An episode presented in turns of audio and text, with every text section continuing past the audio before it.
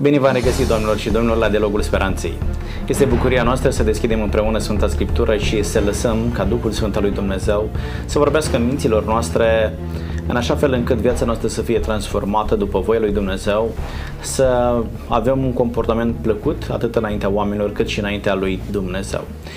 Vorbesc lucrul acesta pentru că unul din judecătorii Sfintelor Scripturi a ajuns în tinerețea lui să se poată spune despre el că era plăcut atât înaintea oamenilor cât și înaintea lui Dumnezeu. Astăzi vreau să vorbim despre uh, un subiect din Cartea Judecătorilor. Uh, este o situație în care copiii lui Dumnezeu au uitat angajamentul pe care l-au făcut față de Dumnezeu și au început să abandoneze pe Dumnezeu în favoarea altor Dumnezei, să se închine altor Dumnezei și vom vedea în felul acesta care sunt consecințele atunci când întorci spatele lui Dumnezeu și te închini altor Dumnezei.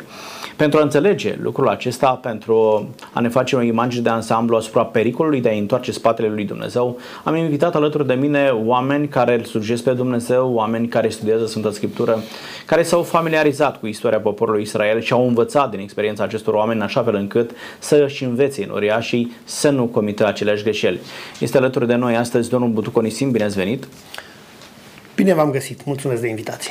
Domnul Butuconisim păstorește în uh, Biserica Adventistă de ziua șaptea, îi învață pe oameni cum să stea alături de Dumnezeu și de aceea aș vrea ca astăzi să ne spuneți felul în care îi ajutați dumneavoastră pe Enoria și pe oamenii din biserică, le sunteți duhovnic, uh, le sunteți și învățător în același timp cum îi învățați să rămână lângă Dumnezeu, să aibă o închinare autentică, fidelă învățăturilor Sfintelor Scripturi, în așa fel încât Dumnezeu să poată primi închinarea lor. Vă mulțumesc pentru că sunteți cu noi. Alături de mine este domnul Cristian Popa. Bine ați venit! Bine v-am regăsit! Domnul Cristian astăzi ne va prezenta ceea ce se întâmplă în Biserica Pentecostală. Dumnealui păstorește Biserica Pentecostală și Oamenii de acolo își pun foarte mare încredere în ceea ce le spuneți dumneavoastră. Am văzut mai multe prezentări de ale dumneavoastră felul în care efectiv îi electrizați pe oameni, aveți un tonus bun și Dumnezeu să vă binecuvânteze pentru lucrul acesta. Și îmi dau seama că oamenii așteaptă de la dumneavoastră a, să-i călăuziți către Dumnezeu, să-i îndreptați în direcția cea bună. Și ceea ce le spuneți dumneavoastră uneori pentru oameni este a, cuvânt direct de la Dumnezeu și împlinesc ceea ce spuneți dumneavoastră. Vreau să ne ajutați să înțelegem uh, felul în care îi călăuziți dumneavoastră pe oameni și de ce nu această metodă să prindă și în rândul ascultătorilor noștri. Da? Ce le putem spune oamenilor în așa fel încât ei să se închine în mod autentic lui Dumnezeu și să nu copieze un alt uh, mod de închinare.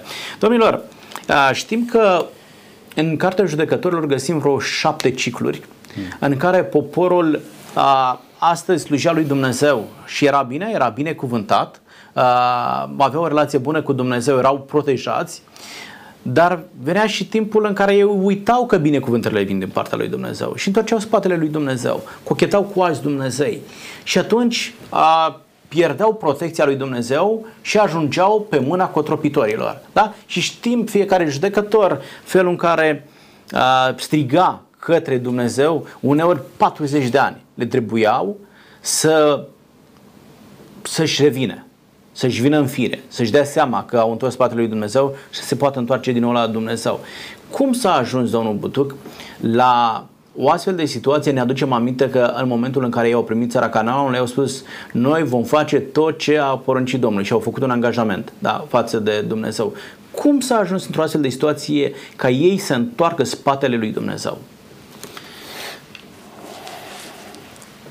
Când au ieșit uh, din Egipt și uh, urmau să intre în țara Cananului, aș vrea să subliniez încă de la început lucrul acesta, uh, Moise, Dumnezeu prin Moise, le-a tras atenția asupra unui fapt extrem de important.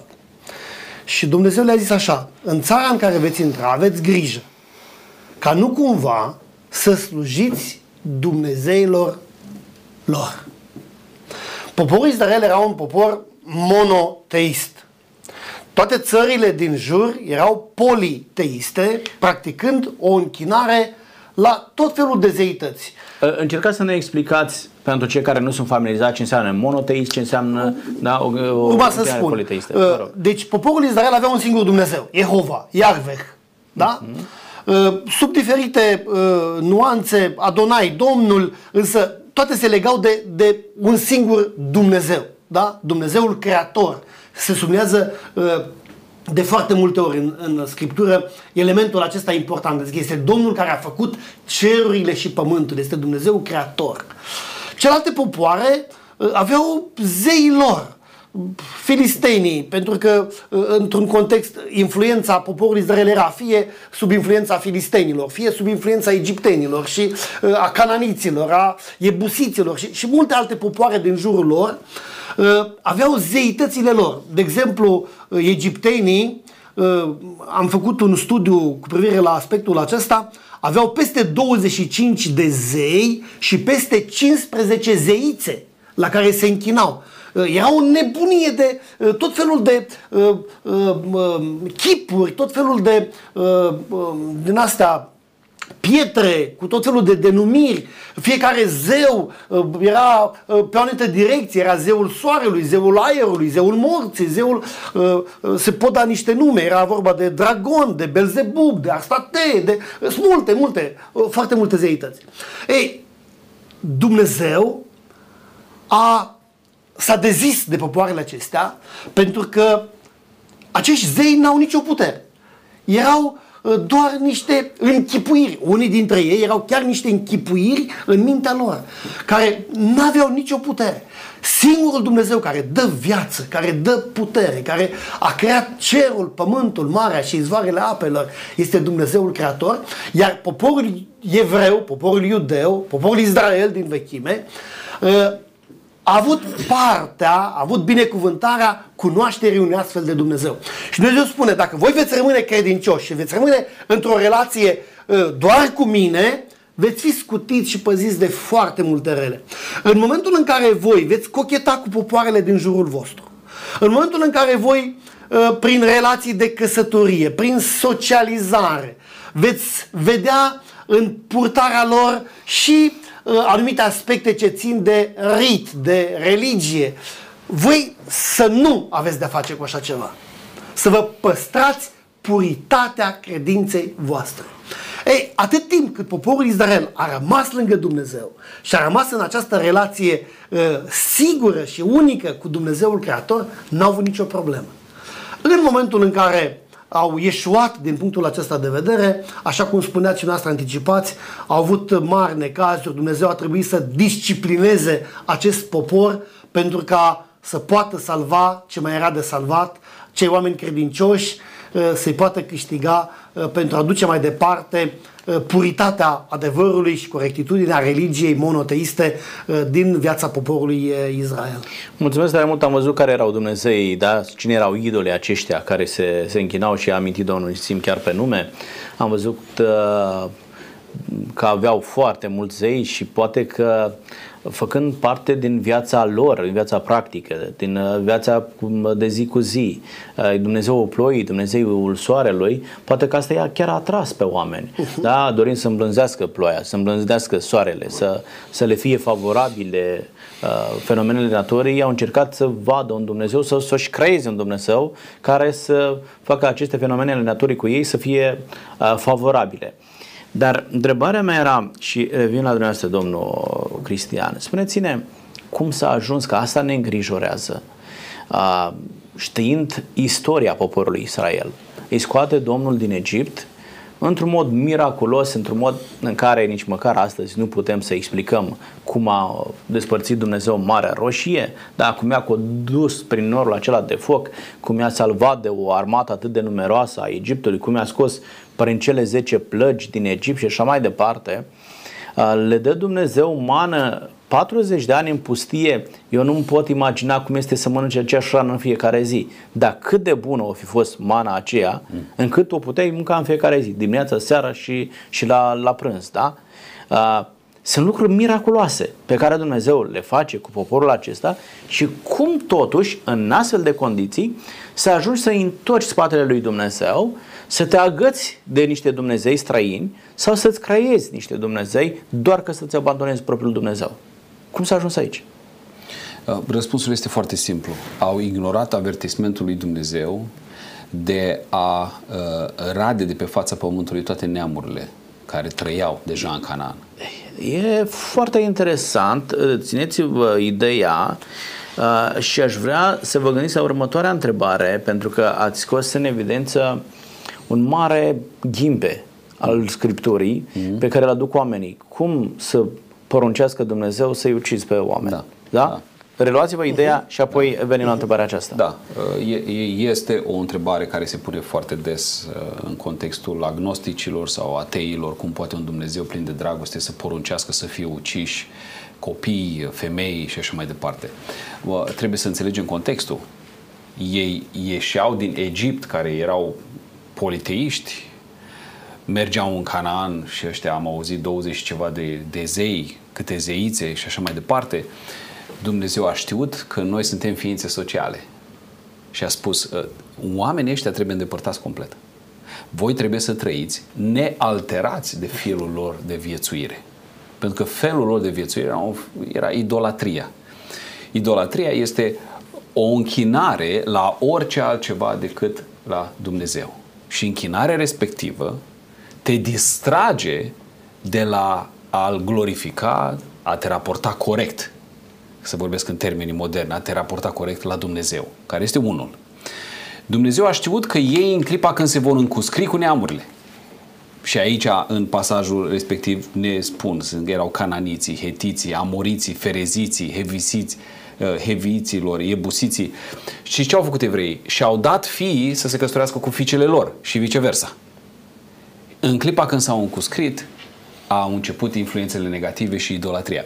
Țineți minte care era una din uh, interzicerile împăraților lui Israel? Uh-huh. Să nu ai multe femei. De ce? Pentru că ele îți vor întoarce inima de la Dumnezeu la adevărat. Care a fost greșeala capitalului lui Solomon? Cel mai înțelept om care a trăit, în afară de Hristos. Care? Cel mai înțelept a avut cele mai multe femei. A avut cele mai multe femei. Prima a fost fica lui Faraon. Și ce au făcut femeile astea? Biblia spune, i-au întors inima de la Dumnezeu. De asta noi punem atât de ac- mult accent pe uh, uh, anturaj, suntem ființe sociale. Evreii, oricâte experiențe extraordinare au avut ei cu Dumnezeu, pe care le pomeneați anterior, până la urmă, uh, când stai cu cineva în casă, te va influența. Dacă a fost influențat Solomon, un om atât de înțelept, veneau de la mii de kilometri departare numai să-l asculte. Cel mai înțelept. Cel mai înțelept. Cel mai înțelept.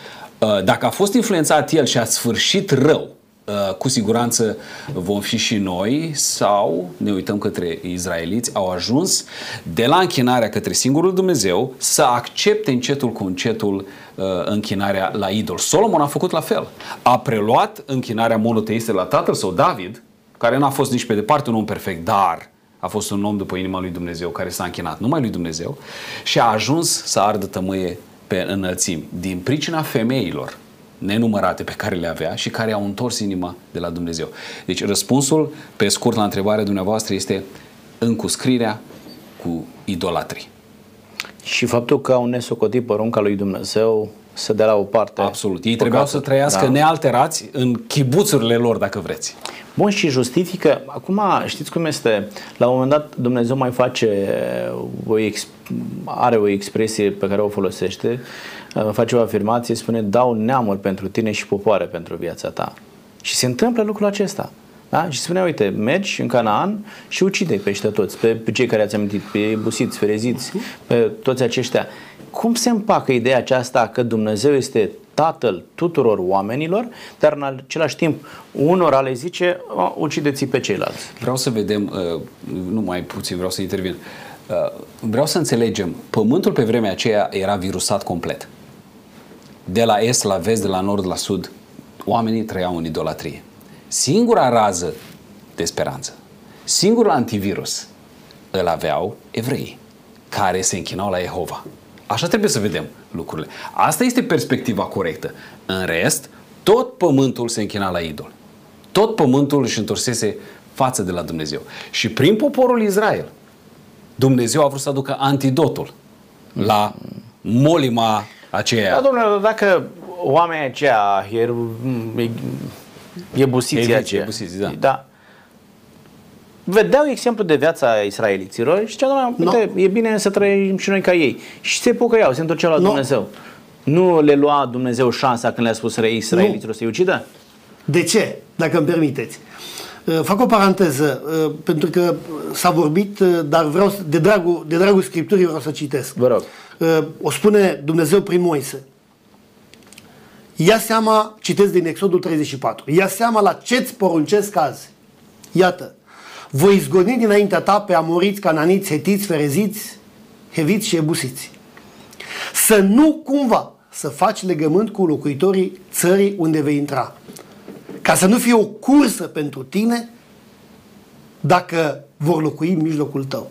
Din potrivă, să le dărâmați altarele, să le sfărâmați stâlpii idolești, să le trântiți la pământ idolii, să nu te închini înaintea unei alt Dumnezeu, căci Domnul Dumnezeu tău este un Dumnezeu gelos. Să nu iei fetele lor, să nu-ți dai fii și, și continue pasajul. Uh, vreau să, să atrag atenția, răspunzând la întrebarea dumneavoastră, uh, de ce cum îl vedem pe Dumnezeu luând această decizie de a nimici? Uh, poporul Israel a stat în Egipt, Iacov cu fiii lui, 400 de ani. Un pic peste. De ce? De ce a stat?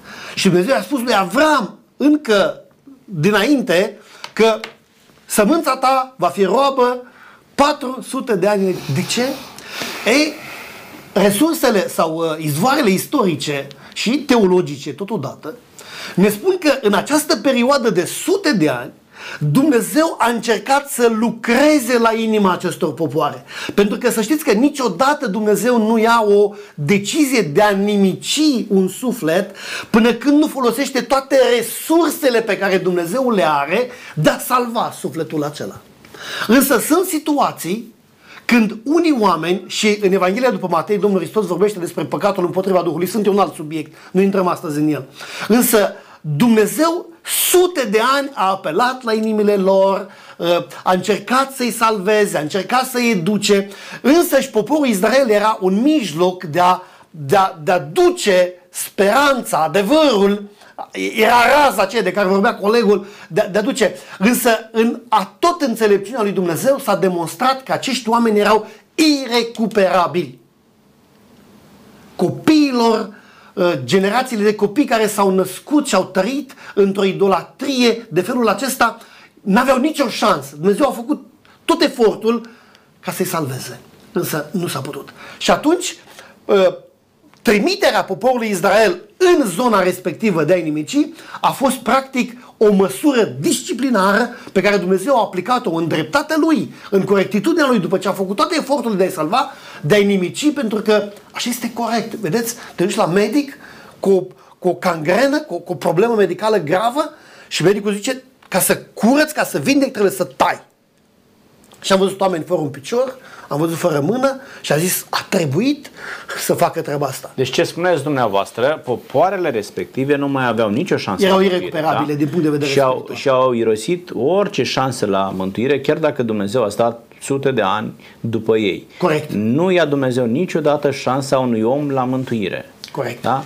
Doar pentru că Dumnezeu, analizându-le viața, i-a văzut că ei nu au nicio șansă la mântuire, a putut dispune de a uciderea acestor popoare de către poporul Israel în ideea de a-i proteja pe israeliți. Deci nu putem să-i aducem o, o culpă lui Dumnezeu pentru decizia aceasta de a extermina aceste popoare. Pentru că prezența lor nu mai contribuia la mântuirea lor, ci din potrivă putea contribui, și am văzut că a făcut-o, da?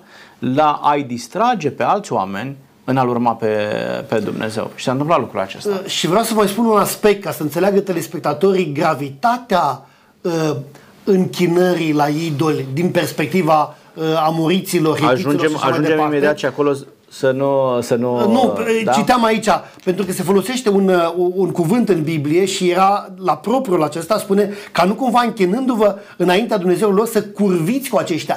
Păi erau unele practici în închinarea păgână unde chiar desfrâul era o manifestare... De o formă de închinare. Era o formă de închinare. Adică atât de degradant ajunsese momentul acesta al închinării încât Dumnezeu a zis nu, oamenii aceștia nu se mai pot recupera. Poate că ar trebui să fie un semnal de alarmă și pentru societatea de astăzi. Uh-huh. Da? Felul în care ne manifestăm unii față de alții, față de Dumnezeu, cred că uneori depășește păcatele pe care le făceau ibusiți și verizi, da. dar e o altă, o altă poveste, o altă temă, poate vom discuta. Cineva spunea că ceea ce se întâmpla în Sodoma și Gomora era mic pe lângă ceea ce se întâmplă astăzi din nefericire. Domnilor, uh, înțelegem că închinarea aceasta la idol era un lucru extrem de grav. Dacă Dumnezeu a dispus uciderea unor oameni datorită faptului că aceștia au mers atât de departe în închinarea la idol și era un pericol pentru dezvoltarea spirituală a altor popoare, înțelegem că este extrem de grav închinarea la idoli. Uh, mai există, domnul Cristian, astăzi închinare la idoli? Uh, poporul român este un popor monoteist, da? se, închide, se închină la un singur Dumnezeu. Sunt Dumnezei astăzi cărora se mai închină oamenii? Uh, și ne gândim la poporul nostru, la zona în care trăim. Uh, pot fi oamenii din societatea noastră învinovățiți că se închină la alți Dumnezei? Uh, da, în societatea noastră e destul de complicat uh, și greu să înțelegi uh, ce înseamnă a fi idolatru în sensul scriptural. Dacă am avea oportunitatea să mergem în India, de exemplu, vom vedea pe fiecare stradă, în fiecare intersecție un idol, că e o vacă, că e un copac, are, are preot, are altar și așa mai departe. Totuși, noi știm, Biblia ne învață destul de clar că în spatele acestor idoli sunt niște demoni care vor să îi atragă pe oameni de la închinarea către adevăratul Dumnezeu. Uh, și demonii aceștia, din păcate, ei nu îmbătrânesc. Uh, aceiași demoni care erau uh, în, în Sodoma, în Gomora sau în Corint, de unde Pavel, despre care Pavel descria în Romani, el a scris Romani în, în Corint și capitolul 1 de Romani descrie practic ceea ce se întâmplă acolo. Când vorbim de lucrurile acestea, înțelegem că în spatele acestor idoli sunt demoni care vor să ne atragă către ei, să ne îndepărteze de Dumnezeu. Și da, aceiași demoni care erau atunci sunt și astăzi pe pământ. Uh, și oamenii au fost păcăliți din totdeauna. Uh, dacă ne uităm, uh, de exemplu, în societatea în care trăim, societatea românească, vom vedea că uh, Um, un lucru care ne dă foarte mult de gândit și care ne arată unde este loialitatea noastră sau închinarea noastră, uh, putem să vedem, de exemplu, la reclame. Majoritatea reclamelor uh, sunt la alcool sau la uh, gambling online, la bet, la pariuri sportive. Asta ne spune că nu poți să fii fericit și împlinit fără alcool și fără ca să câștigi bani pe care nu i-ai muncit. Astea sunt două lucruri interzise de Biblie. Uh, și asta ne arată uh, că omul astăzi se închină uh, la propriul eu. Ăsta este curentul umanist care ne spune că omul este în centru, omul este în mijloc, totul pornește de la om uh, și trebuie să fim fericiți departe de voia lui Dumnezeu. Nu? Um, Voltaire, scriitorul, spunea curentul uh, uh, filozofic sau religios care face cel mai mult sens dintre toate este creștinismul. Numai că dacă eu îl accept, spunea el, trebuie să accept că există un creator și trebuie să accept că acest creator are un cod moral și conform acestui cod moral eu trebuie să-mi schimb viața. Și eu nu vreau că îmi place viața pe care o trăiesc. Cu alte cuvinte, îmi plac idolii mei, îmi place ceea ce fac eu. Eu nu vreau să mă schimb conform acestui Dumnezeu unic care are anumite uh, conduită, care are o anumită conduită morală. Vă dați seama cât de grav? Vă dați seama cât de grav ajungem într-un mod conștient, da, pentru că ce povestiți despre Voltaire, despre asta este vorba, mm-hmm. el era conștient că nu stă bine în relație cu Dumnezeu, era conștient că viața lui trebuie schimbată, dar zice, doamne, mi-e atât de bine, mm-hmm. iubesc atât de mult păcatul din viața mea, încât efectiv nu vreau să mă schimb. Nu vreau să-L accept pe Dumnezeul care are intenția de a mă schimba care îmi va bicui conștiința și îmi va spune în fiecare zi trezește-te pentru că ești rău. Da? Trebuie să te schimbi. Și omul zice nu. Și nu vă imaginați că e un caz uh, singular. Nu, el a avut curaj să spună. El a avut curajul să spună. Din nefericire, sunt o sume de mii de oameni. Și asta ridică uh, culpa. Asta o face să fie mai mare. Că știi ce trebuie să faci și într-un mod ostentativ refuzi pe Dumnezeu. Vă rog, domnul Sim. Da, aș fi uh, subliniat un gând, și anume legat de, de idolii moderni de astăzi. Uh, aveam deschisă Biblia la un pasaj din Noul Testament, în Filipeni, capitolul 3, pentru că Scriptura merge atât de aproape de subiectul acesta, Iar unii idoli în viața noastră sunt atât de aproape de noi, încât de multe ori nici nu ne dăm seama. Și Pavel spune aici, că v-am spus de multe ori și vă mai spun și acum, sunt mulți care se poartă ca vrășmași ai crucii lui Hristos. Sfârșitul lor va fi pierzarea. Dumnezeul lor este pântecele și slava lor este în rușinea lor și se gândesc la lucrurile de pe pământ. În pasajul acesta se spun foarte multe lucruri. Într-o lume a consumului, într-o lume în care noi suntem legați de internet, socializăm, așa cum se amintea, de lucrurile acestea toate, internetul, televizorul, știu eu, jobul poate, alergarea după bani, banii pot deveni un idol, sunt idol modern de astăzi, da? Tabieturile tale, toate acestea contribuie la, o, la un sistem idolatru aproape de, de neimaginat, nici nu-ți dai seama că tu, de fapt, prin viața ta, prin trăirea ta, prin modul cum te raportezi la cei de lângă tine, la familie, la... Tu, practic, uh, ai întors de mult spatele lui Dumnezeu. Dumnezeu nu își găsește loc în viața ta, în inima ta, pentru că tot timpul pe care eu îl consum, îl consum uh, în așa fel încât Dumnezeu nici nu intră în calculele vieții de zi cu zi. Ei, acest stil de viață, acest tip de om modern este un închinător la idoli idoli moderni de astăzi. Și cum faci să scapi? Și consecința ceva? este uh, teribilă, teribilă. Cum putem scăpa printr-un singur mod? Nu există altă cale și anume întoarcerea la Scriptură, întoarcerea la Dumnezeu, întoarcerea la acel etalon care poate și care reprezintă singura cale de reeducare, dacă pot să mă exprim așa, a vieții omului modern de astăzi. Din ce spuneți dumneavoastră, idolii moderni sau idolii creștinismului, dacă îi pot numi așa, uh, nu sunt niște Dumnezei în sine, așa cum îi găsim în panteoanele din vechime, ci mai degrabă au de-a face cu modul nostru de vețuire, da? cu comportamentul nostru de zi cu zi. Cum ne afectează uh, închinarea aceasta la idolii moderni viața noastră nu doar spirituală, ci și cea familială, socială, profesională. Haideți să încercăm să identificăm pericolele unui astfel de mod de gândire, în așa fel încât să-i ajutăm pe cei care ne urmăresc uh, în a elimina aceste pericole din viața lor și să se protejeze, să-și protejeze cariera, să-și protejeze familia, să protejeze pe prietenii din jurul lor și, de ce nu, să-și consolideze viața spirituală. Care sunt consecințele, domnul Cristian? Consecințele sunt devastatoare și cel mai uh, trist pentru noi, cei care suntem într-un fel în linia întâi, uh, este uh, faptul că a devenit ceva normal aproape. Um, idolul numărul unu la ora actuală în societatea în care trăim este um, evident ce spunea, se spunea mai devreme, banul, goana după agonisire, nu neapărat după traiul zilnic, ci după agonisire. Dar în afară de asta, uh, uh, dușmanul numărul unu pe care eu îl văd și este un idol clar, este pornografia. Aproape că este imposibil uh, să găsești un tânăr care n-a consumat pornografie în societatea în care trăim, evident. Am studiat mai mult aspectul acesta și prin studiile care le-am făcut. Există o adicție foarte mare pentru că scade din ce în ce mai mult vârsta expunerii la pornografie. Undeva în Statele Unite, uh, media de vârstă, uh, spuneau, este în jur de 8-9 ani ceea ce este a expunerii băiatului la așa ceva, la astfel de material.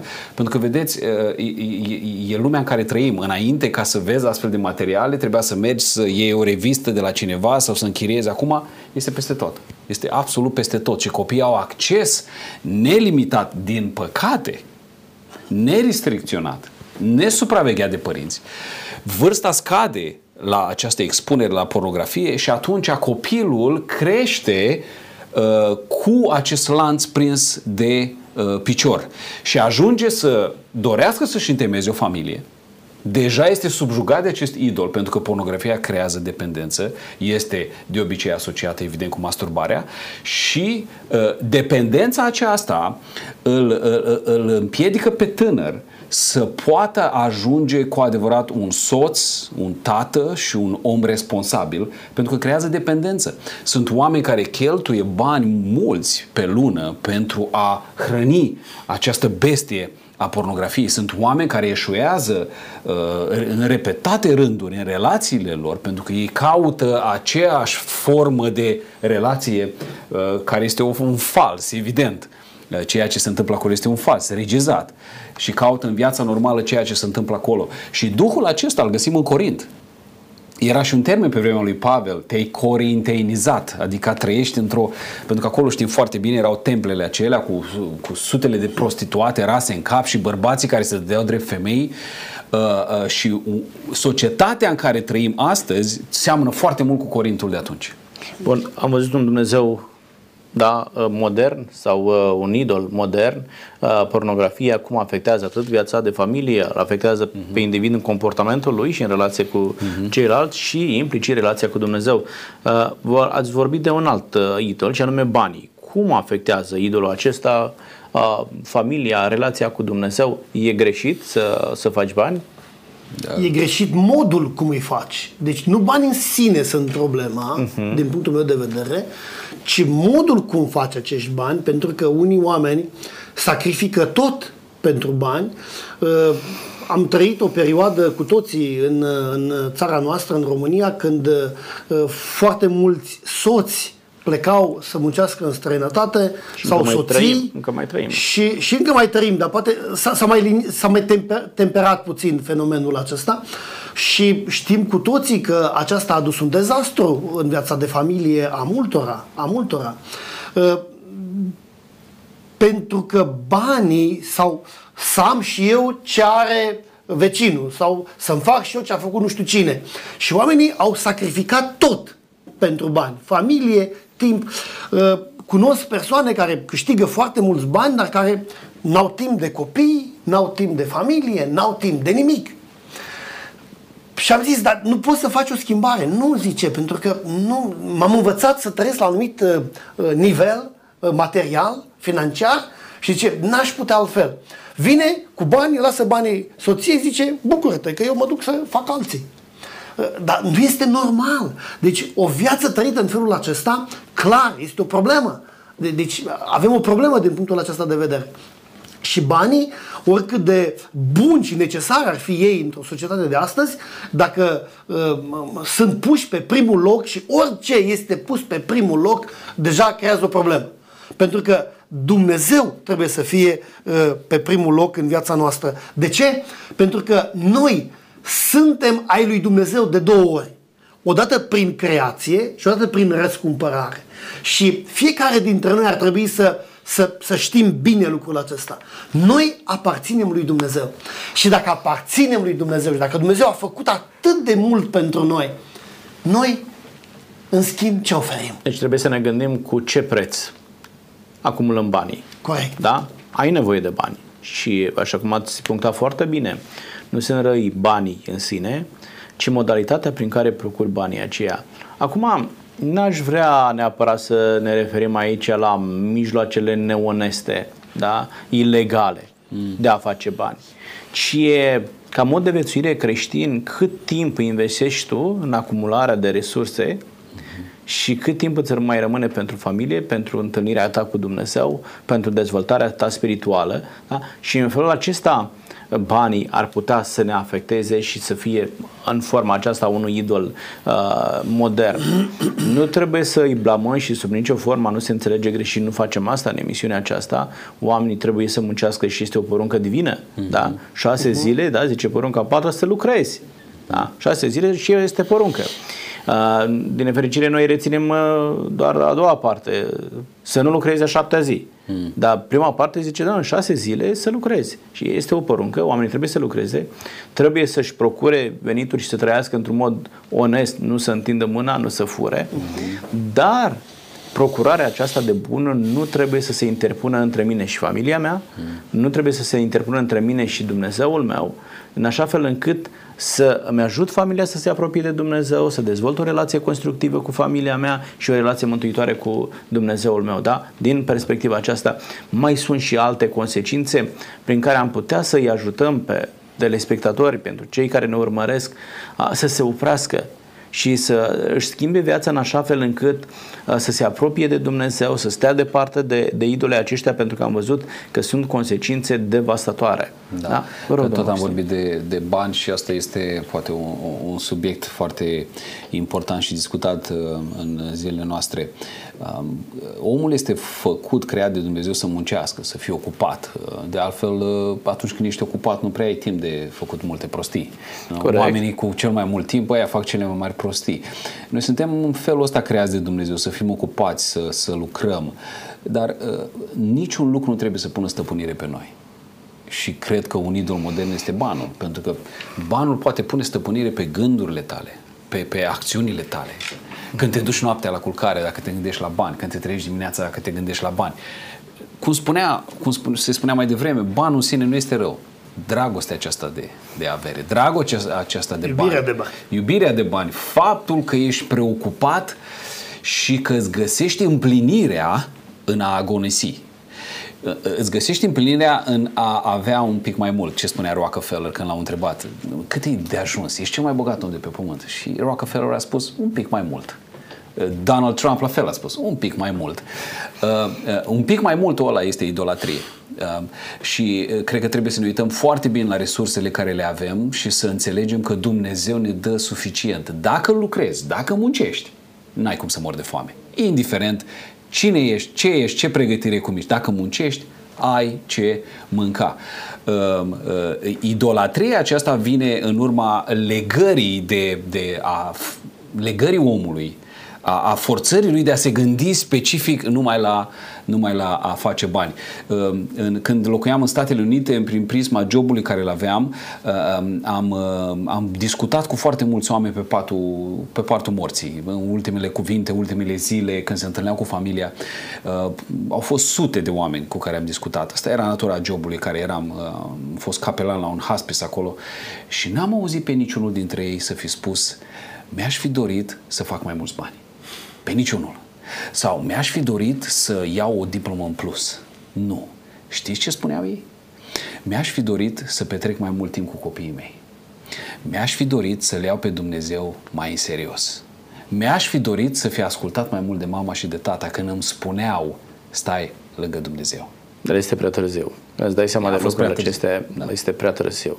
Da? Iată că sunt consecințe atât de grave încât ne face să ne regretăm întreaga viață. Efectiv, ne-am mirosit viața pentru că am depins de anumite lucruri pe care am ajuns să le iubim. Da? Indiferent uh, ce nume poartă lucrul respectiv, aici putem uh, numi un idol orice lucru care mi ocupă timpul pe care trebuie să-l petrec cu familia, cu Dumnezeu, uh-huh. da? care mă ține departe de lucrurile spirituale, familiale, sociale, relația cu prietenii mei și de care devin dependent. Și aici putem să amintim o groază, și alcoolul, și tutunul, și uh-huh. drogurile, și orice, orice, da, pune stăpânire da? pe noi. orice pune stăpânire pe noi. Lucrurile acestea ne ruinează viața și din nefericire sunt din ce în ce mai mulți tineri care și-au făcut un mod de viață, din, da. mă îngrozesc când merg pe stradă și văd uh, adolescenți, da? n-au ajuns nici măcar la vârsta majoratului și îi vezi cu sticla de bere. Ieri mergeam, am văzut un tânăr uh, cobora într-o vale cu bicicleta în viteză și la un moment dat văd că trage pe dreapta, se oprește și mă gândeam că nu știu ce s-a întâmplat. Și a scos din rupsac o sticlă cu bere și a început să bea da? îi vezi cu țigara în mână, îi vezi euforici și îți dai seama că oamenii aceștia efectiv își distrug viețile. Da? Asta ne face să stăm departe de, de Dumnezeu. Oameni buni, oricât de depășită ar părea pentru unii discuția aceasta, consider că este extrem de importantă. Mm-hmm. Și, și actuală. Anume, și actuală. Și știți cum e? Nu doar actuală. A fost la fel de necesară și valabilă din totdeauna. Închinarea la Dumnezeul adevărat. Și despre asta vreau să continuăm să vorbim. Cum anume ne dăm seama? Pentru că trăim într-o nebuloasă, chiar și a lumii religioase. Oamenii nu mai știu cum, când, cui să se închine. Da? De unde știm? Cine ne ajută, domnul Onisim? Că închinarea pe care eu o practic este una autentică. Din nefericire, oamenii au ajuns și în lucrurile spirituale să întrebe eu cu cine votez. Mm. Da? Oamenii nu mai știu, sunt atâtea religii, sunt atâtea moduri de închinare. Un fiecare trage jar pe turta lui, să, să folosesc uh, exprimarea aceasta colocvială. Uh, domnule, așa trebuie să te închini, ba nu așa, așa trebuie. De unde știu că închinarea pe care o practic este acceptată, legitimată, primită de către Dumnezeu sau nu? Uh, aș vrea să leg răspunsul meu de o întâmplare din Noul Testament care mi se pare foarte reprezentativă. O găsim în Evanghelia după Ioan la capitolul 4 în întâlnirea Mântuitorului cu o femeie samariteancă. Și Domnul îi spune, femeie, a zis Iisus, crede-mă că vine ceasul când nu vă veți închina Tatălui nici pe muntele acesta, nici în Ierusalim. Se pune întrebarea, Doamne, unde? Că unii zic într-un fel, alții zic într-un fel, unii zic că numai la Ierusalim, alții se leagă de fântâna aceasta, unii de muntele acesta. Și Domnul îi spune, nu. Voi vă închinați la ce nu cunoașteți noi ne închinăm la ce cunoaștem, căci mântuirea vine de la iudei. Dar vine ceasul, și acum a și venit, când închinătorii adevărați se vor închina Tatălui în duh și în adevăr. Uh, aici se spune totul.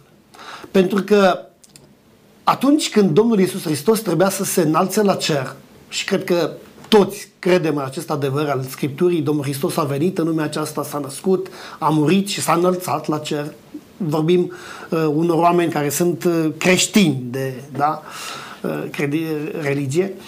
Uh, înainte ca Domnul să se înalțe la cer, a spus ceva extrem de important ucenicilor. Am să vă trimit un mângâietor care să rămână cu voi, Duhul adevărului care să vă învețe. Acest adevăr este extrem de important în Sfânta Scriptură. Pentru că, într-adevăr, Duhul lui Dumnezeu este acela care apelează, care lucrează în viața fiecărui om. Dumnezeu nu trece cu vederea pe nici un suflet. Vrea ca fiecare om să conștientizeze prezența lui Dumnezeu în viața lui și omul să înțeleagă că fără Dumnezeu nu există nicio noimă. Da? Oricât de mulți bani are și vorbea foarte frumos colegul meu. Am văzut oameni cu foarte mulți bani care la un moment dat uh, și-au dat seama că toate sunt deșertăciune și goană după vânt, spune Scriptura uh, vis-a-vis de cel mai înțelept și mai bogat om care a existat vreodată, Solomon. Uh, la urma urmei, aceasta este concluzia oricărui om. În momentul în care te apropii de Dumnezeu și există această posibilitate că Duhul Dumnezeu vrea să lucreze la inima fiecărui om și cred că fiecare, dacă uh, uh, stă să asculte, care își abandonează viața în mâna Dumnezeu, simte sensibilitatea Duhului Sfânt în inima lui și în viața lui. Și spune, cine se închină Tatălui, se închină în Duh și în adevăr. Ce este adevărul? Uh, a fost o întrebare și e, este o întrebare. Rămâne, rămâne o întrebare. Rămâne o întrebare. Adevărul este doar legat de Dumnezeu. Adevărul este legat de Sfânta Scriptură, de Sfânta Carte. Dacă vrei să-L cunoști pe Dumnezeu, dacă vrei să afli adevărul, e adevărat că spuneați foarte corect, fiecare uh, confesiune religioasă parcă te îmbie, ai vinul că nu. Nu. Oprește-te în fața Scripturii. Citește-o cu rugăciune prin Duhul lui Dumnezeu și Dumnezeu îți va da înțelepciunea și harul și Duhul necesar ca să poți înțelege ce este adevărul și să te apropii de Dumnezeu. Vă mulțumesc tare mult pentru răspunsul noastră și trebuie să înțelegem aici, nu facem apologetică a unei biserici, ci mai degrabă vrem să aducem înaintea oamenilor adevărul lui Dumnezeu. Corect. Da? Și eu vă mulțumesc pentru că faceți lucrul acesta. Uh, domnul Cristian Popa, uh, colegul nostru spunea că știm că ne închinăm lui Dumnezeu atunci când ne închinăm în adevăr. Adesea ajutăm pe oameni să înțeleagă cum anume pot afla adevărul acesta, da? Mm-hmm. Cine mă ajută să înțeleg care este adevărul? Cum pot descoperi adevărul în așa fel încât să trăiesc convingerea că închinarea mea este primită de Dumnezeu și să nu am marea surpriză la finalul acestui veac ca Dumnezeu să spună plecați înaintea mea pentru că nu vă cunosc. Închinarea voastră n-a avut nimic a face cu adevărul. Vă rog.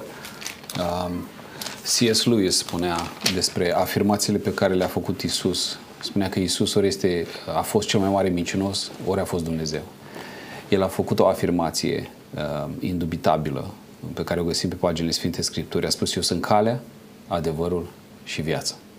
Sunt calea către adevăr, sunt adevărul revelat de Dumnezeu și sunt viața care vine după acest adevăr pe care ți l-ai însușit. Poți să știi că te închini adevăratului Dumnezeu dacă îl ai pe Isus ca intermediar, ca mijlocitor. Adică dacă ai o relație cu acest Hristos, care nu mai este în mormânt, ci este viu, ce este în tine?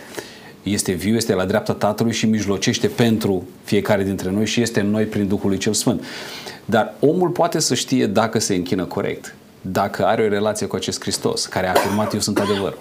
Eu sunt calea către adevăr, eu sunt adevărul revelat și sunt viața de după. Dar nu e simplu eu să spun am pe Hristos în viața mea? Hristos este cel care mă reprezintă? Este un îndreptar, ceva la care să mă raportez, ceva care confirmă că viața mea este trăită în Hristos sau nu? La ce mă raportez? La ceea ce a spus Hristos, dacă împlinești ceea ce a spus Hristos. În Sfânta Scriptură. E în Sfânta Scriptură, evident. Da? El a spus, de, de ce îmi spuneți, Doamne, Doamne, dar nu faceți ceea ce vă spun eu? Corect. Adică, întrebarea mea vrea să-i ajute pe, pe cei care ne urmăresc. Deși, din nefericire, Biblia este o carte în mentalitatea unora desuietă, este depășită, mm. oamenii nu mai citesc. Mm. Dar a, lumea trebuie să înțeleagă singura carte care ne ajută să-L înțelegem, să-L cunoaștem și să-L urmăm pe Dumnezeu este Sfânta Scriptură. Spunea 5 cu 39 Ioan, cercetați și sunt cuvintele Domnului Isus Hristos, cercetați Scripturile pentru că socotiți că în ele aveți viața veșnică, dar tocmai ele mărturisesc despre mine, adică despre Isus Hristos. Doar citind Sfânta Scriptură putem să aflăm adevărul despre care vorbea uh, domnul Butuc. Uh, doar în felul acesta putem să-l aflăm uh, pe Isus Hristos, să-L cunoaștem pe Isus Hristos despre care vorbea domnul Cristian Popa mai devreme și în felul acesta putem să dezvoltăm convingerea că închinarea noastră este una autentică. Dacă dezvoltăm o închinare pe baza a ceea ce am prins de la părinți, dacă dezvoltăm o închinare, azi nu se înțelege că ne socotesc uh, viața spirituală a părinților mei. Mm. Ei și-au trăit o viață spirituală după informațiile pe care le-au avut mm-hmm. și după cunoașterea care au avut-o față de Hristos. Dar eu personal am responsabilitate să-L cunosc pe Dumnezeu din Sfânta Scriptură. Da? Și dezvoltând o astfel de relație cu Dumnezeu și cunoscându-L, pot să am garanția că este primită închinarea mea. Domnilor, uh, suntem pe final de emisiune. Vreau să vă continuați cuvântul și să-mi spuneți, domnul Popa, ce anume trebuie să fac? Să stau departe de închinare la idol pentru că am înțeles cât de periculoasă este, cât de grave sunt consecințele. Ce anume trebuie să fac? Să scot idolii din viața mea, să nu mai aduc închinare la acești idoli, ci să aduc o închinare autentică lui Dumnezeu care să fie primită de către El. Da, sunt două lucruri în viața noastră care ne pot da diagnosticul corect. Primul este timpul, cum petrești timpul tău, timpul tău liber, în afară de muncă, uh, condus și așa mai departe. Și al doilea, cum îți cheltui banii. Astea sunt două lucruri Interesant. esențiale pe care trebuie să le urmărești în viața ta. Uh, și apoi, evident, uh, cum se spunea mai devreme, uh, cititul și împlinitul Scripturii, uh, găsirea unei comunități uh, de oameni care aplică învățăturile Mântuitorului, astea mă vor ține departe de tot ce înseamnă influențe negative și îmi vor păzi inima să nu se îndepărteze cumva de la Dumnezeul care dă viață. Mulțumesc tare frumos pentru intervenția dumneavoastră. Vă rog, domnul Aș vrea să citesc un uh, gând din rugăciunea Domnului Hristos, din uh, Evanghelia după Ioan 17. Uh, Domnul spune așa, Sfințește-i prin adevărul tău, cuvântul tău este adevărul.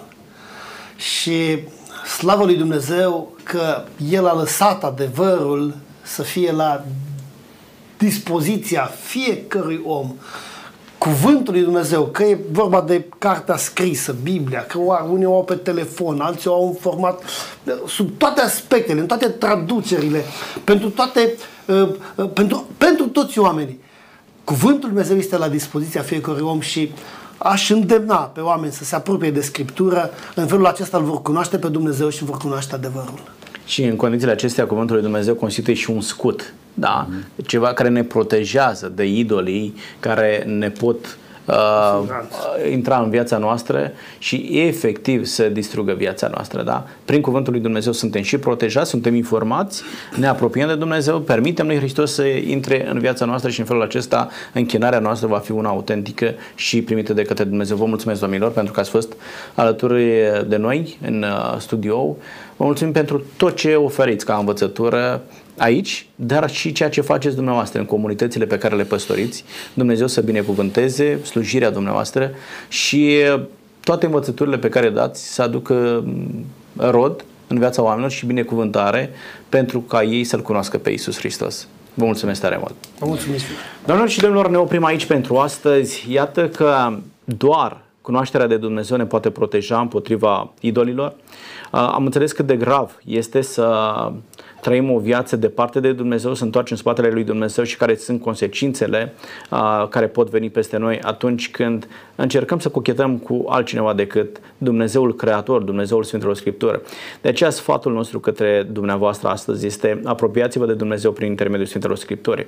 Este singura carte care îl poate descoperi pe Isus Hristos, care vă poate ajuta să aveți o imagine corectă despre Dumnezeu. Și cunoscându-L prin intermediul Sfintelor Scripturi, spunea Hristos și viața veșnică este aceasta, să te cunoască pe tine singurul Dumnezeu adevărat și pe Isus Hristos pe care l-ai uh, trimis tu. Cunoscându-L pe Dumnezeu, nu doar că veți avea bucurie pe pământul acesta, dar vă veți putea bucura de împărăția pe care Dumnezeu a pregătit-o pentru fiecare dintre noi. Tot ce vă doresc este să vă bucurați de mântuirea lui Dumnezeu. Până data viitoare, Dumnezeu cu noi. La revedere!